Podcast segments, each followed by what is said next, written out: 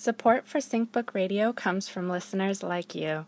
Consider helping to make independent productions like SyncBook Radio possible by becoming a donor. Your generous gift helps to keep these unique voices broadcasting and exploring. Details about how you can help can be found at thesyncbook.com slash donate. Thanks.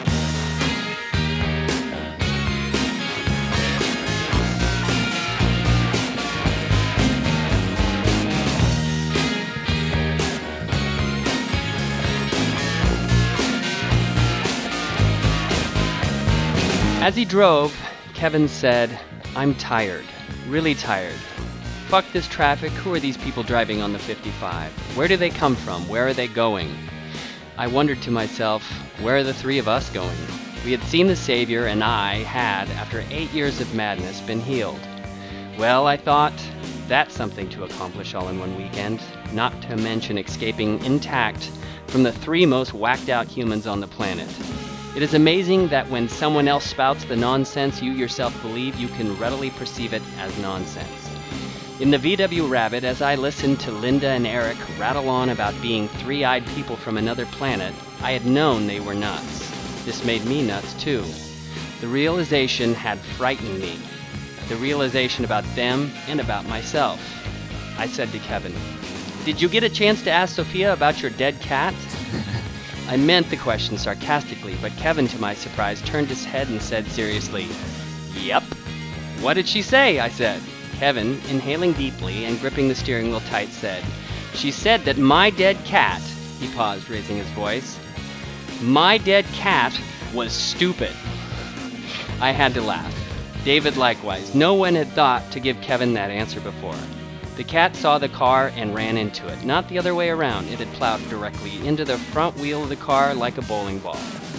She said that the universe had very strict rules and that that species of cat, the cat that runs into headfirst into moving cars, isn't around anymore. Well, I said, pragmatically speaking, she's right. Hello and good morning. I'm William Morgan, and you are listening to 42 Minutes, a production of SyncBook Radio and thesyncbook.com a weekly conversation with the interesting artists and thinkers of our day. You can find us online at 42minutes.com, and you can reach us by sending a message to mail at 42minutes.com. You can also follow our tweets at Sync42 and at SyncBook. Today we are reconvening in plenary session a meeting of the Rhipidon Society because fish cannot carry guns. That's a true statement. This morning on 42 Minutes, we're going to consider the mysterious ways of the great Punta and we'll do this with the help of one of the Society's founding members. Deedle, deedle, queep. Hello and good morning. I'm Douglas Bowles, and today we have the distinct pleasure of meeting the writer said to always have another rabbit ready to pull from his hat. K.W. Jeter is an American science fiction and thriller author known for his literary writing style, dark themes, and complex paranoid characters. Some of his works include The Kingdom of Shadows, Death's Apprentice, the Kim O series, and his steampunk novels, for which he named the genre in a letter to Locus magazine referring to his 1979 novel, Morlock Night. Most recently, he published Fiendish Schemes and Real Dangerous Fun. Mr. Jeter was a close personal friend of Philip K. Dick and is likely the reason why Valis is such a joy to read. We are honored to have him with us today. Hello and welcome. How are you doing? I'm doing real good. Wonderful. Is it true that you're really in Ecuador? Yes, uh, yes. Uh, you're hearing me uh, live from uh, uh, a town up in the Andes called Cuenca here in lovely Ecuador. It's actually quite sunny and bright. You know, because we're on the other side of the equator, we're kind of our seasons are a little bit reversed. Huh. So you're quite the traveler, aren't you? Uh, I've, I've gotten around a little bit. Actually, in about uh, a week or so, my wife and I will be leaving for Madrid, Barcelona, Prague, Berlin, uh, Leipzig, Dresden. Then we're going to be uh, at a little at a science fiction futurist conference in Nantes called Utopiales. Uh, Nantes is well known for being the birthplace of uh, Jules Verne, and then we'll probably wind up in uh, Ireland for a little bit. So yeah, we I, I like to get around. When I first experienced Valis, I experienced it as literary fiction.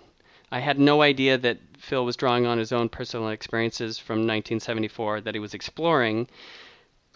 We are led to believe that uh, the character Kevin in Valis was based upon you. Is this true?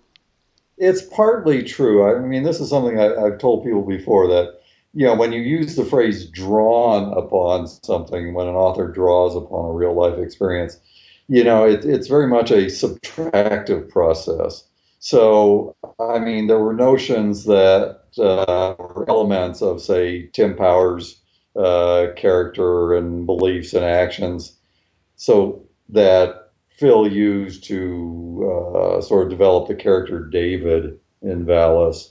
And I'm sure when you had uh, my friend Tim on your show, you, you might have talked about that. But again, it, it's it's a subtractive process. You're not trying to give a total portrait of the source that those elements come from.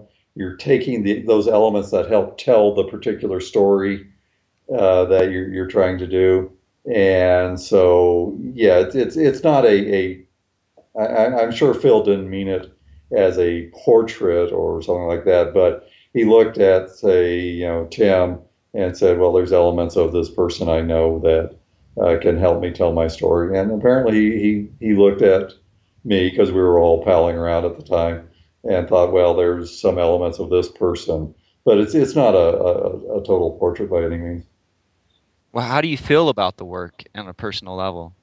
Uh, on a personal level, the first half of the book, I'm very, you know, I, am I'm, I'm very fond of because it's, it, it, it's, it's the half of the book that has the most references to things that happen in real life. And, you know, like going to see the movie and, and things like that.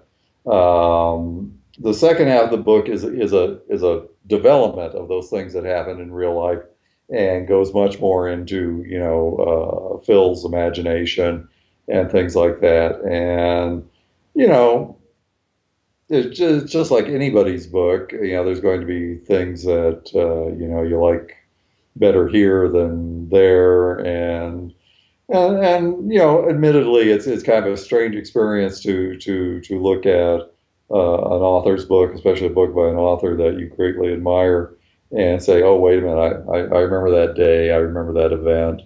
And so, you know, yeah, I think it's maybe sort of a natural reaction, or at least is on my part, to look at the first half of the book and go, oh yeah, I remember that day. I remember when Phil and I drove away from the hospital. I remember when we all went to go see that crazy movie. And so, yeah, I mean that that that's an interesting process. Even after this tremendous gap of years, we're talking about what over 35 years or something that those events happened. Um, so yeah, I mean, I look at the first half of the book, and it, it's it's got a little bit of a scrapbook uh, memory effect for me that the uh, second half of the book doesn't. To stretch your memory a little bit, can you tell us about the viewing of that movie? Well, let's see. That was uh, the Man Who Fell to Earth. Well, in real life, it was the Man Who Fell to Earth, the the Nicolas Roeg movie with um, David Bowie, and the the events of going to see the movie happened very closely to what uh, uh, Phil, you know, describes fictionally in in, in the book, uh, Valis. That uh, you know, for some reason, um, I, I, saw this movie. Uh, I went by myself to see it, and um, and was and was so struck by it that that essentially I rounded up the gang and said, "Hey, look, we all got to go see this movie." I didn't go. I don't believe I said we all got to go see this movie because it has some bearing upon, uh, you know, uh, Phil's beliefs about the you know nature of the universe, what was going on with his experiences. I, I pretty much encouraged everybody to go see the movie because I thought it was such a striking uh, movie for the science fiction genre. I mean, you just didn't see many films like that that were so intriguing and mysterious and uh, you know, sort of thought provoking. And so, yeah, my, my motivation in real life for saying, okay, let's all jump up and go see this movie was pretty much because I thought it was so intriguing uh, variation on, on, on the science fiction genre. And uh, so, yeah, the, the description of going to see it in, in, in the book of Valis is, is, you know, pretty much what happened. You know, you guys, did you guys come back and, and analyze it along the same lines that you do in the book? No, no, not, or at least not immediately. Um, I think at the time, uh, Phil and I had some late night conversations, and the notion of mysterious messages from the other side, from the universe, filtering into our reality through um, you know pulp fiction and movies and rock and roll music. We had talked about things like that, and so in some sense that kind of you know tied in to um, what we were doing, and for a while Phil kind of went on a bender of listening to uh, uh, David Bowie albums. He asked me to go to you know the record store and pick up some David Bowie albums for him, and he listened to them very closely you know, try and get some kind of you know message out of them. And and obviously, you know, this was an experiment on his part. You know, see if there there was actual content there that in some way tied to some mysterious experiences he had had, uh, which people with his biography know about. You know, the pink beam experience and all that sort of thing. Uh, but at a certain, you know, and, and some things were kind of, you know, pretty easy to, to, to hook up with that. You look at the, the lyrics for uh, uh, Ziggy Stardust, let's say, and you can say, oh yeah, this of ties up with the notion of a savior coming from another planet, et cetera, et cetera, et cetera. Uh, but I also think, you know, I remember very clearly at a certain point, Phil saying, you know, I've taken a good hard look at these David Bowie albums, and I don't really think there's anything there that that really ties in with what uh, he was working on. Hmm. But it was an experiment. I mean, you know, it, it was intriguing, and so you investigate it, and uh, you know, even if you learn even from a failed experiment. Matter of fact, you, you probably learn more from a failed experiment than from a successful one. Yeah, because at the end of the movie, there's an album that the character puts out called like The Visitor or something that's supposed to have hidden messages for his family. And when the guy goes to go get it, like there's a David Bowie album advertisement behind his head. I noticed. Yeah, there is. Yeah, so I mean, that, I'm pretty sure that was Nicolas Roeg the director, just kind of you know playing with people's minds. And that movie plays with your minds intentionally. It it's does. Uh, um, I, am a tremendous fan of that movie. I'm, I'm, it's been it's been quite a while since I've seen it. Uh, I think a great deal of, of Nicolas Roeg, and the the movie and what it does is valuable uh, and uh, something worth you know considering whether or not it has secret messages from the universe or whatever uh, tied into it. It's it's it's a very worthwhile production. Well, I think that's what's fun about Valis is that he does such a nice job of constructing something and saying this is undeniably real, and then moments later, he completely deconstructs that and says, no, it probably wasn't real. Well, this is it. I, I mean, it's one of those things where, you know, I've had this discussion with other people, you know, since, you know, Phil's death, uh, and people, you know, deservedly, I mean, you know, taking a look at his books and, you know, deriving things from them, you know, there there's a real element of, like you say, deconstruction, uh, and in that sense, I, I, think the the two parts of Phil's writing that a lot of times get overlooked when people are you know uh, considering it uh, is is the um, transmigration, the novel Transmigration of Timothy Archer, and then the short story Frozen Journey, where you know you really Phil really almost scathingly investigated the notion that you know you can go too far down the rabbit hole in terms of not believing in reality, the reality that surrounds you, or the the apparent reality. That you can get to the point where you are you are are so skeptical about the nature of reality that you you wind up uh, in a place where you're stuck. I mean, you can't uh, nothing is real. Um, you can't lay your hand on anything solid, and there are tragic consequences to somebody, like the, the character in, in the story Frozen Journey, or uh, the bishop Timothy Archer in Transmigration of Timothy Archer.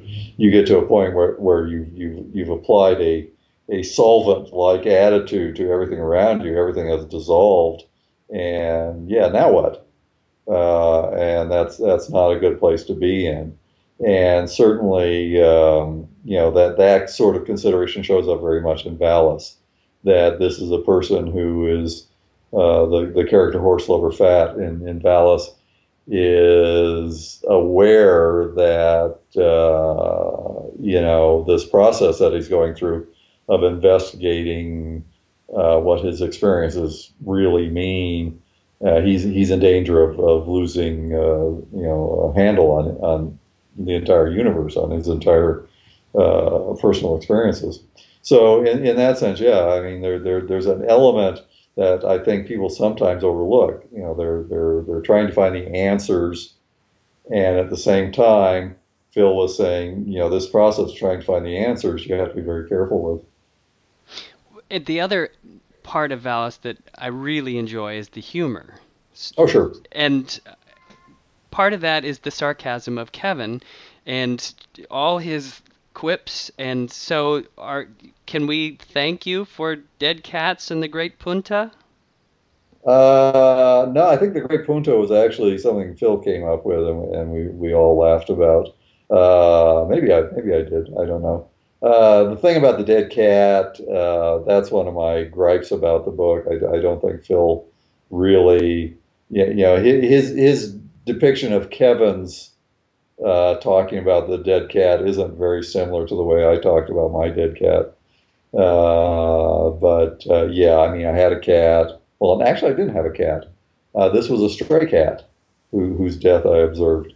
And yeah, yeah. I mean, this is it. I, I mean, I, I, I talked about it at length, you know, maybe you know too much length with Phil when we had our late night conversations.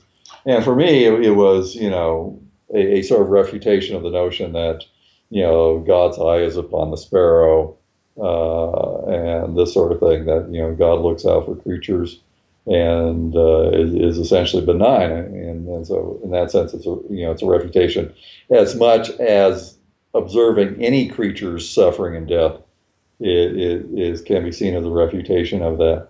But at the same time, there were just you know things that uh, Phil put in about that that stupid cat that really weren't very similar to my to, to the cat that I was talking about. uh, you know, so you know, but then again, that's what you know a writer does when he writes a book. He changes things around so it suits what he's what he's doing. But it wasn't a cat that I owned. It was a stray cat and that um, I fed. Uh, I mean, I was married to my first wife at the time, and uh, the stray cat hung around because, interestingly, and this is something I talked to, to Phil about, this cat had an obvious crush on the dog I had. I had a dog, uh, a dog that uh, was was a, was a very charismatic dog. I mean, I've talked to uh, uh Jim Blaylock about this, and he says, "Oh yeah, I still remember that dog." Um, it, it, was a wonderful dog, uh, uh, had a lot of personality, and for some reason, the stray cat had formed a crush on it, and just adored it, and wanted to be close to this dog. And the reason why the dog, the, the cat got hit by the car was because I was walking the dog late at night, and the dog and the cat was following us uh, because it wanted to be close to this dog, and and it was it was it was like a, a, teenage girl's crush on a movie star or something. I was I, was always I had never seen this before, you know, in, in, in a cat, a stray cat, or any kind of, of cat to have it form a crush on, on another creature like that. Yeah, except maybe a human being. Um, and, and, and it struck me how cruel it was that this cat got killed uh, when it was acting out of this, this love, this adoration it had for this dog. That it wasn't stupidity on the part of the cat that killed it; it was love. And I thought this this is this is almost sadistic on the part of of some kind of benevolent, omnipotent deity to have to have this cat love uh, another creature and then die because of it. And uh, you know that was you know the point of the story though that I was constantly harping upon to, to Phil when I when I talked about this cat and somehow that that element that that was the cat's love not not its stupidity or anything Huh. that uh, that in some way was responsible for his death. So yeah, yeah, this this is yeah, okay, yeah. I mean, it's one of my gripes about the book Valis is that this this one element of reality didn't get translated into the book with the with the sort of depth and richness and irony of the real life uh, events that Phil, uh, in his role as writer, extracted an element out of it that I thought was essentially kind of you know mm, not very interesting. Huh. I mean, the, the, the dead cat story in, in, in, in the book it is not as interesting to me as the dead cat story that was in, in real life. But, you know, then again, I mean, that's what, you know, a writer does. Do you have any other like interesting um, stories about of, about Phil that you really haven't expressed to anybody in a, quite a long time? No, I, I pretty much got, you know, there, there's such an interest in, in, in Phil Dick, and, and deservedly so. I mean, he's, a, he's, he's one of the great 20th century writers. And, uh, you know, after he died and, and more and more interest in his books, you know, uh, came about, you know, I, I got interviewed, you know, quite a lot. I mean, people were, you know, naturally, you know, uh, keen to, you know, see if there was something that somebody like me or Tim Powers or Jim Blaylock or some of that other crowd, uh, you know, his last group of friends, uh, they're in Orange County, California. You know, you, you, it's the same reason people read any kind of biography or autobiography of, of, of a person they're interested in. They're looking for some kind of clue to, to, to, you know, magic key that will sort everything out, bring everything into focus, you know, provide the, the missing element so that you have an understanding about whoever it is you're you're interested in, whether it's a, a great writer like Phil Dick or George Washington or or whoever. And the the only problem is, is that you know I look at one time I used to read a lot of biographies, uh, and, I, I think one time I read like five or six biographies of, of the poet Dylan Thomas, and and I thought I you know got a pretty good handle on on, on Dylan Thomas.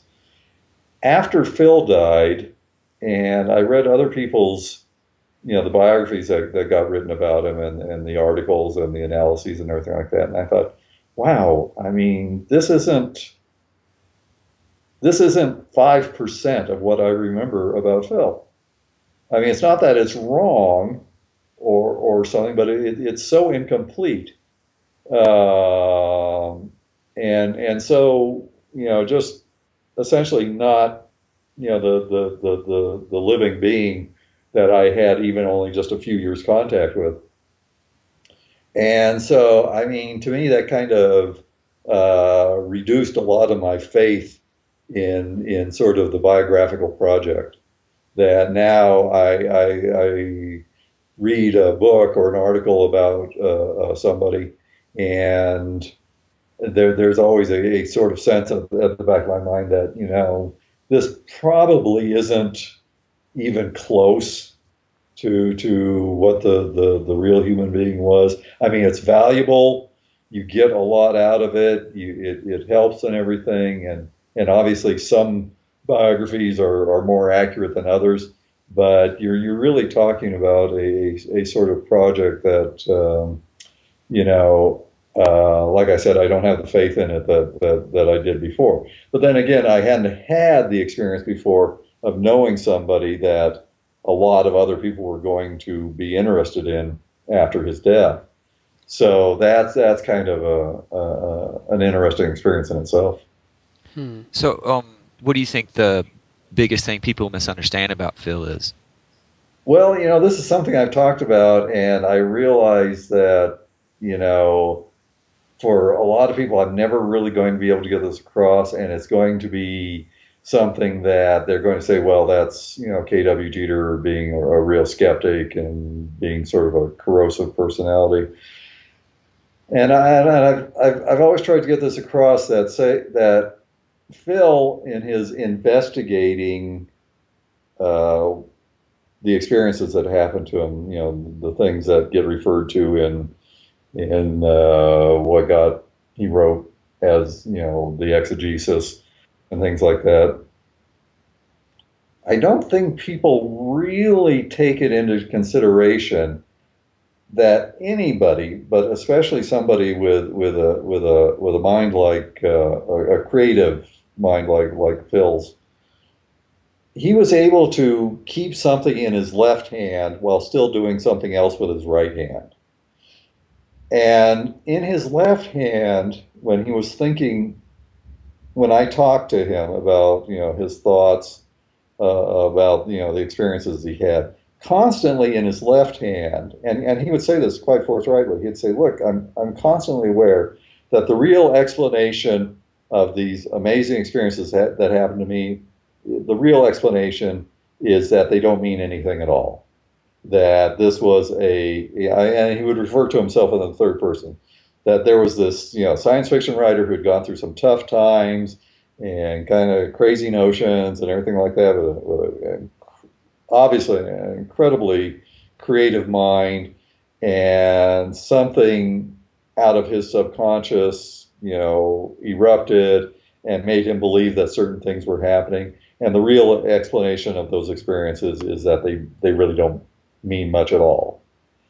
That's kept in his left hand while his right hand is simultaneously saying, but if they do mean something, maybe this is what they mean. And so I think sometimes people pick up something like, you know, the exegesis that got published a few years ago, his writings about, you know, his, his experiences. They pick up that, and that's what Phil was doing with his right hand. And there's no indication in the exegesis of, the, of what he was holding in, the, in his left hand at the same time. That just because he wrote well, maybe the meaning was this, maybe the meaning was this, maybe the meaning was that. There's no indication at the same time that he's also simultaneously saying, but there may not have been any, you know, special deal about those experiences at all. And so I think the skeptical nature of Phil's thinking about his experiences that gets expressed through books like The Transmigration of Timothy Archer or a short story like Frozen Journey the skeptical nature kind of gets lost, and people just see the exploration of what the the experiences could have meant, and they and they believe therefore Phil actually did believe that this is what they meant, and and they they forget about or they're not aware of what he was so he was at the same time very skeptical about them, and so I I, I wish or or I, or I think it would be valuable if people constantly remembered at the same time that, that Phil was investigating these things, you know, through through his memory and his analysis of them. At the same time, he, he was actually very skeptical about them, you know, simultaneously. Did that make him crazy, or was he a fairly grounded individual? I uh, didn't make him crazy at all. I, I mean that that that made him much like you know everybody does or everybody should I mean, I mean, granted, most people don't have experiences with pink beams and messages and things like that. Most people look at the experiences of their life, and if if if they're grounded in reality, you know, you look at something that somebody said to you, and you you you you you if it's something that upset you or disturbed you or intrigued you in some way, you try to figure out what that person meant when they, when they said that. And maybe you came up with an explanation about what the person meant. But at the same time, you know, if you're grounded, you, you kind of say, well, you know, maybe that's what they meant, but I don't know for sure. Maybe I need to ask them. Maybe I need to ask somebody else. Maybe I need to give them the benefit of the doubt, this sort of thing. I mean, we, we have this enormous brain inside our skulls. You know, the as, as a tool basically for figuring out what other people mean when they when they do stuff and, and say stuff. It's our social interactions with other human beings that have revol- that have you know resulted in the evolution uh, of, of the human brain.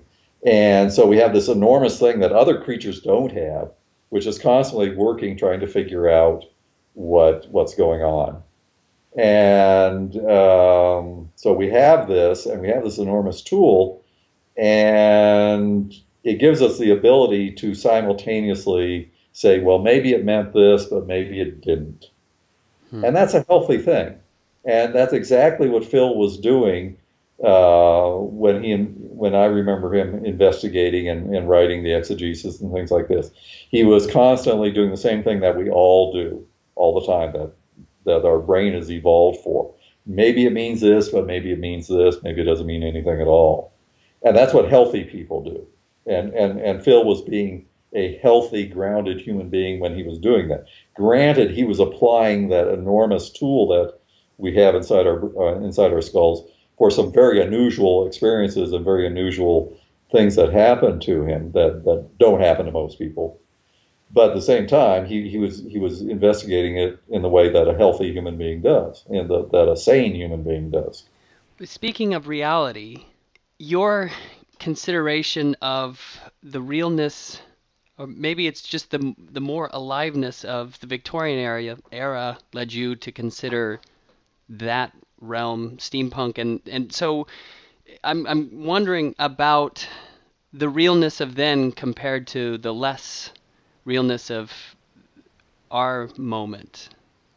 Well, yeah, I mean, in, in, in some ways, you know, it, it, it's kind of a temptation to look at other periods or other people's experiences and see them in sort of a, a reduced way. Only we don't even know that's what we're doing, and and and and and they seem more genuine uh, in, in, some way. Uh, it, it's very easy, and it's one of the reasons why people do get involved in sort of historical enthusiasm. You know, they'll get involved in, say, reading books about the Civil War or the Victorian period, period or the space race or something like that. You know, because you, it, it, it, it seems more observable in some way uh, you've got these pieces of the puzzle and you don't have to worry about the pieces that aren't there. And so you can look at it in a way that it's it's much more difficult to look at what's happening to you at the present moment. Uh, we don't know what's going on in Iraq, uh, let's say, or we don't know what's going on in Washington D.C. And we won't know what's going on until a few years from now, and we get more information and so it, it's it's kind of fun uh, uh, and interesting and intriguing to look at something like the Victorian period or the Civil War or something like that and say, well, now now we've got a better idea of what was going on and things that were probably mysterious at the time. Now we know that this was going on, and and and and that's and like I said, that's fun and, and intriguing, and, and sometimes you can get some really good results. Like if you're if you're a writer and and you want to uh, you know you know write about you know a, a, fictional fantastic story in, in the Victorian era, we know a lot of stuff about the Victorian era, and, and we can have a lot of fun using those elements. And yeah, I, I mean, it, it, it's one of the paradoxes of, of, of life that's you know something that happened hundreds of years ago can seem more real to us than what's happening right at this moment, just because there's things happening right at this moment that we won't know about until years from now, uh, and then they get revealed. Um, so yeah, I mean that that that's that's kind of a fun thing. What one of the comments that you you make, and I'm re- referring to the introduction. uh, I think it was in Infernal Devices, the introduction to steampunk, and you're speaking about how the Victorians kept secrets and and it's interesting because I think uh, Wallace Stegner kind of explores something similar in his look at the same time period, which is that there was something to not having it all out there, which is interesting in in light of what's going on now with tweeting and the internet. What do, what do you make of now versus then? You know, it, it's it's it's something that uh, a lot of writers I think have found found fruitful in and productive in looking at uh, you know trying to create a story in in a, in a different historical period. Uh, we're we're we look at things like that and and and we say compared to the way it is now, it was not only much more possible to maintain a private, secret life, but people felt that it was appropriate to, to do that, and you could have secrets, and you weren't, you know, sort of constantly having your privacy drained away from you, and and people, you know, had a, had a sort of reticence uh, about, uh, say, talking about themselves. That you know, somebody like certainly Miley Cyrus or or Kim Kardashian doesn't have the same uh, uh, compulsion towards privacy that, that say somebody in the Victorian era would. And and and at the same time, there, there weren't the same sort of Twitter, Twitter and and Facebook tools for revealing your and disposing of your privacy that we have now. And so, yeah, I mean, uh, really, every novel is, or every story is a sort of revelation at the end of what was secret at the beginning. I mean, it's a process of something being exposed. And if there isn't something that's covered up or kept secret, then it's very hard to reveal it. Um, and, you know, it, it, it's a different process, obviously, for uh, a writer who's, who's, you know, setting novels and talking about the big events, big processes of, of what's going on right now, say somebody like Thomas Pynchon or Tom Wolfe, uh, you would say, you know, he, he's he's under a different sort of uh, marching orders than than somebody writing a book set in, in the Victorian era. Uh, somebody like Thomas Pynchon or Tom Wolfe, they're they're in some ways more like reporters, or or they combine the job of a, of a reporter with the, with the with the job of, of a fiction writer and not quite the same thing when, when you're talking about you know the Victorian period. Uh, eh, go ahead. Oh, I was just I wanted to take it another level. So you're talking about exposing things. What is what is the Kingdom of Shadows then? Oh, Kingdom of Shadows. I mean, yeah, that that's a, a, a historical novel uh, I wrote. Uh, it's not available in print. You, you can really only get it as a, an ebook uh, right now. Um, it, it's set in in the, the pre World War II period, and then during World War II, and then a little bit afterwards. And it, it's sort of set in um, the the film industry. Uh, obviously, there was a film industry in, in the Third Reich, and it was sort of very sinister and glamorous. And there was a film industry, obviously, in Hollywood at the same time. And when I went to write the book, it struck me that nobody had, had really done much fictionally with this material, uh, even though we're, we're, we're, we're aware of some of the, the characters involved in it. I mean, like, you know, the, the it, there's a fictionalized account in, in, in my book of, of an encounter between um, the great German film actress Marlene Dietrich and uh, the uh, the Third Reich's head of propaganda, Joseph Goebbels, where Goebbels was a notorious womanizer. He was constantly, you know, uh, you know, putting pressure on on the, the actresses of the of the German film industry during the uh, the Third Reich, you know, for sexual exploitation, and um, he tried to do that with Marlene Dietrich, who hadn't left Germany at the time, and and to her credit, you know, Marlene Dietrich, you know, it's well known from her biographies. She she told Goebbels to go fly a kite. Uh, she wasn't interested, and she packed up and left for Hollywood. Uh, and uh, you know, like I said, very admirable of her. And she became during the war, she became uh, uh, uh, very much involved in supporting the troops, the American and Allied troops.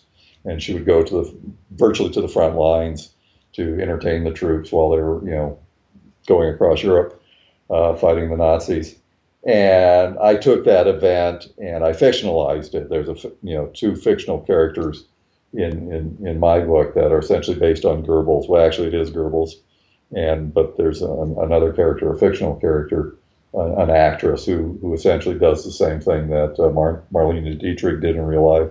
You know, she tells Goebbels to to go fly a kite and and so yeah i mean but that's you know, again that's what writers do they you know especially if they if they're you know writing uh, in in setting their stories in historical periods you know they, they sort of you know, prowl through the uh, the toy box looking for bright shiny objects that they can use for their their their, their story. And uh, you know, so so I mean, in that sense, uh, that's me looking at Marlene Dietrich and Joseph Goebbels and saying I can use this for the story I want to tell. In the same way that Phil Dick looked at uh, me and say Tim Powers and said, yeah, I can use a tiny little element of this and use it for, for my story. I mean, it's, it's just one of those things that writers do. We, we talk a lot about you know subconscious patterns popping up in artist work, whether they be you know a painter or a novelist like yourself. I mean, is there anything that you've noticed that that seem to reoccur unconsciously in your in your work? Uh, you know, it, it, you're you're you're onto something there. Uh, it's something I think writers don't really notice until sometime afterwards, uh, and uh, when when you know they go back over stuff that they wrote years ago. And I've noticed that there there's there's there's a theme of, of sort of the lost father that at the time I was writing a lot of my my books. Um, uh, I, I wasn't as aware of as I am now, but now I, go back and look over over a lot of things, and I see there there's a, a constant sort of recurring element in a lot of my books of some of a character somehow trying to connect with the memories or whatever else is left over after you know uh, his father has uh, has gone, and yeah, I've, I've, had to think about that because it's not really a, it doesn't have a, a, a, really close resemblance to what happened to me in in, in real life. I, I, I mean, I, I, knew my father, uh, and uh, you know, I, I was you know an adult when he died and um, you know, so so in the sense of something happening in real life, uh, that didn't happen for me. But in terms of taking an element and using it in, in my fiction, uh, I'm still trying to, to figure out why why that element uh, shows up so often. I mean, it shows up in, in the steampunk stuff. Uh, the character George Dower uh, is constantly trying to figure out these inventions left behind by his father and everything kind of revolves around that. And yeah, it's it's just something that uh, I, I, look at, and I, am still trying to figure out uh, exactly what that means. Well, that was 42 minutes. Thank you for sharing it with us. Really? Wow, that went by fast. It really did. It's like it doesn't feel like we we got into anything. I mean, we did. We did. We did. You've been listening to KW Jeter on 42 Minutes, a production of SyncBook Radio and thesyncbook.com. More information about Mr. Jeter's work can be found at kwjeter.com. For more information about the SyncBook, our guests, to check out past shows, or to subscribe to the podcast via iTunes, please be sure and visit our website at 42minutes.com. If you like the podcast, please support it by becoming a donor. You'll find the donation links under each episode on the website, and consider setting up a monthly charge. Thanks so much, and human beings might yearn for lost things, but never for unreal things. Falling in love again, never wanted to. What am I to do? I can't help it. Love's always been my game play it how I may. I was made that way. I can't help it. Men cluster to me like moths around the flame. And if their wings burn, I know I'm not to blame.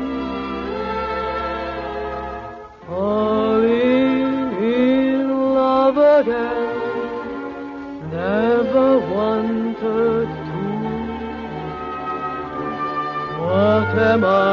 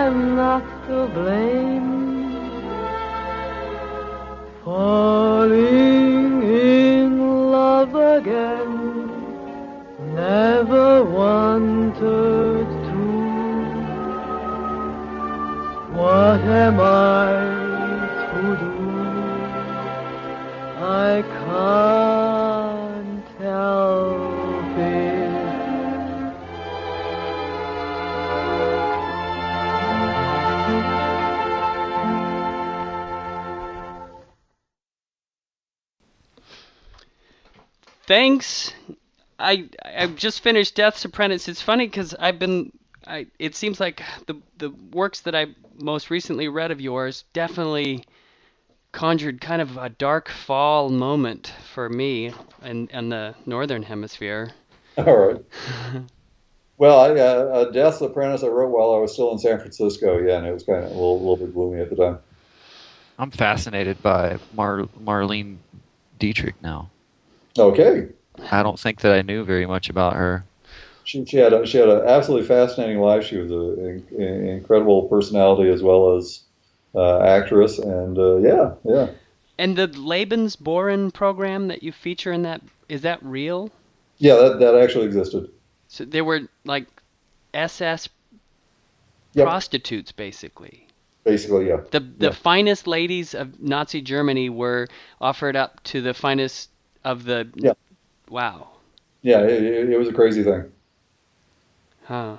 Man, And then the the interesting little coincidence I noted was that your the Lazarines, the Yes. they the, the revealing racial trait was they had different colored eyes. Yeah, heterochromia. Yeah, which is uh, like David Bowie. Uh, yeah, he's got one eye that that uh, the the pupil is damaged, Oh, okay. and, and so one pupil is always uh, slightly enlarged. If you look at the, uh, I think it's very visible in the cover of uh, the album uh, uh, Heroes. You can see that one of his pupils is is is bigger than the other other pupil, and apparently it's because he got struck in the eye in a fist fight when he was a kid. Hmm. But but yeah, yeah, the, yeah, the, the difference between eyes. Yeah, there you go. So maybe that means something. I don't know. but then did, did you do you uh, you definitely explore things in your work but then as far as phil really trying to get at the heart of meaning uh, how do you, how do you square your own work with like the kind of journeys and explorations he took Uh, you know, I don't think I'm I'm the same kind of thinker about that sort of thing. He is. Um, uh, part of my skepticism uh, may be a reaction to having known him. And uh, you know, there was a time where he was skeptical about me when I, you know, like, you know, I've talked about this that that we met when I was a college student, and we were friends for a little bit, and I was very flattered to you know be hanging around with a with a famous writer like like Phil, and then uh, he kind of cut me off uh, really very rudely, and it wasn't until years later that we you know became friends again, and I found out that you know he suspected me of being a you know uh, a government spy. Uh, you know, and I thought, well, crap, this is what you know, being all skeptical about reality gets you. You know, next thing you know, you're you're thinking some some college kid who admires you is, is a government spy. Uh, I was like, well, you know, so much for skepticism. Uh, but yeah, but at the same time, I mean, like like we were talking about during the show, uh, that's what that's why we have this great big brain inside our heads that other animals don't have. You know, so we can look at look at things and, and try to figure out what they mean.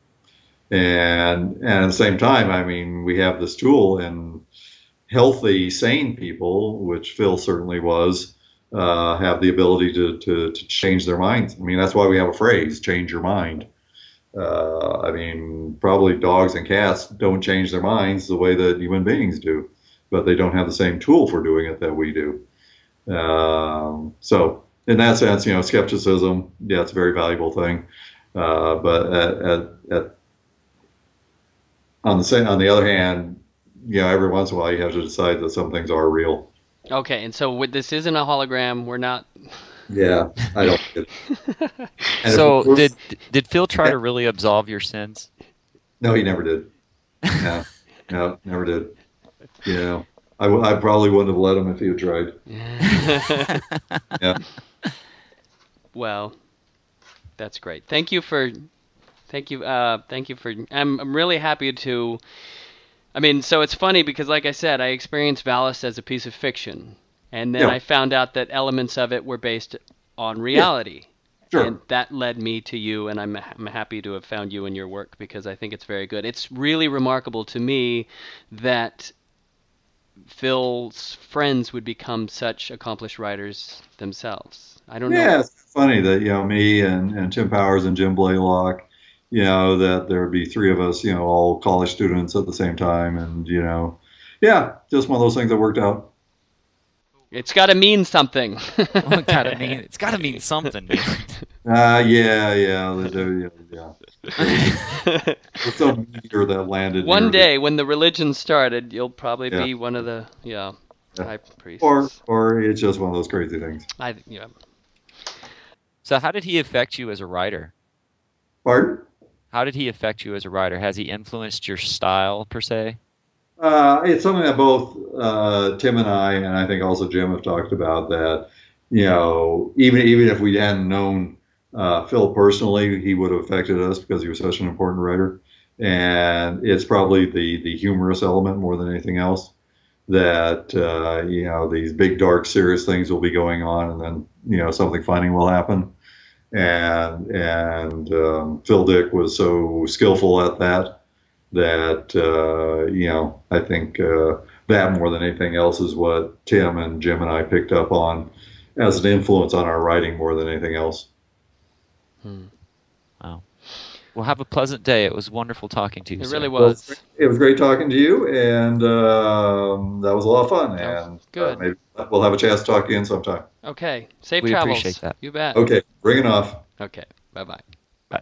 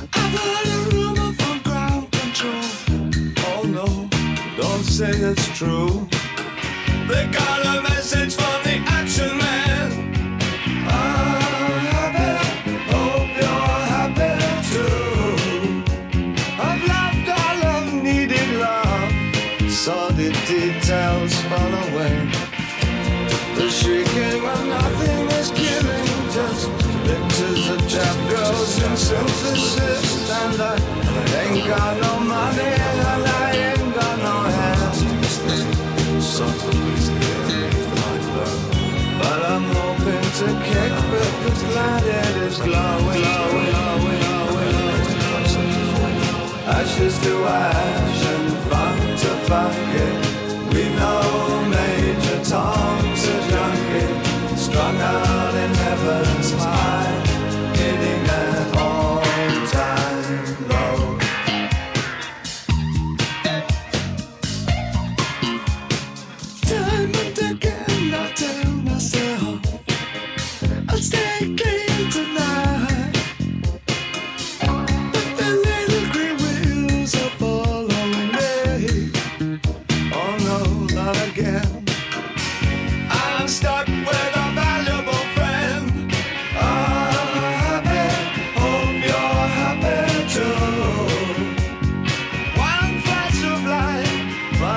smoking pistol.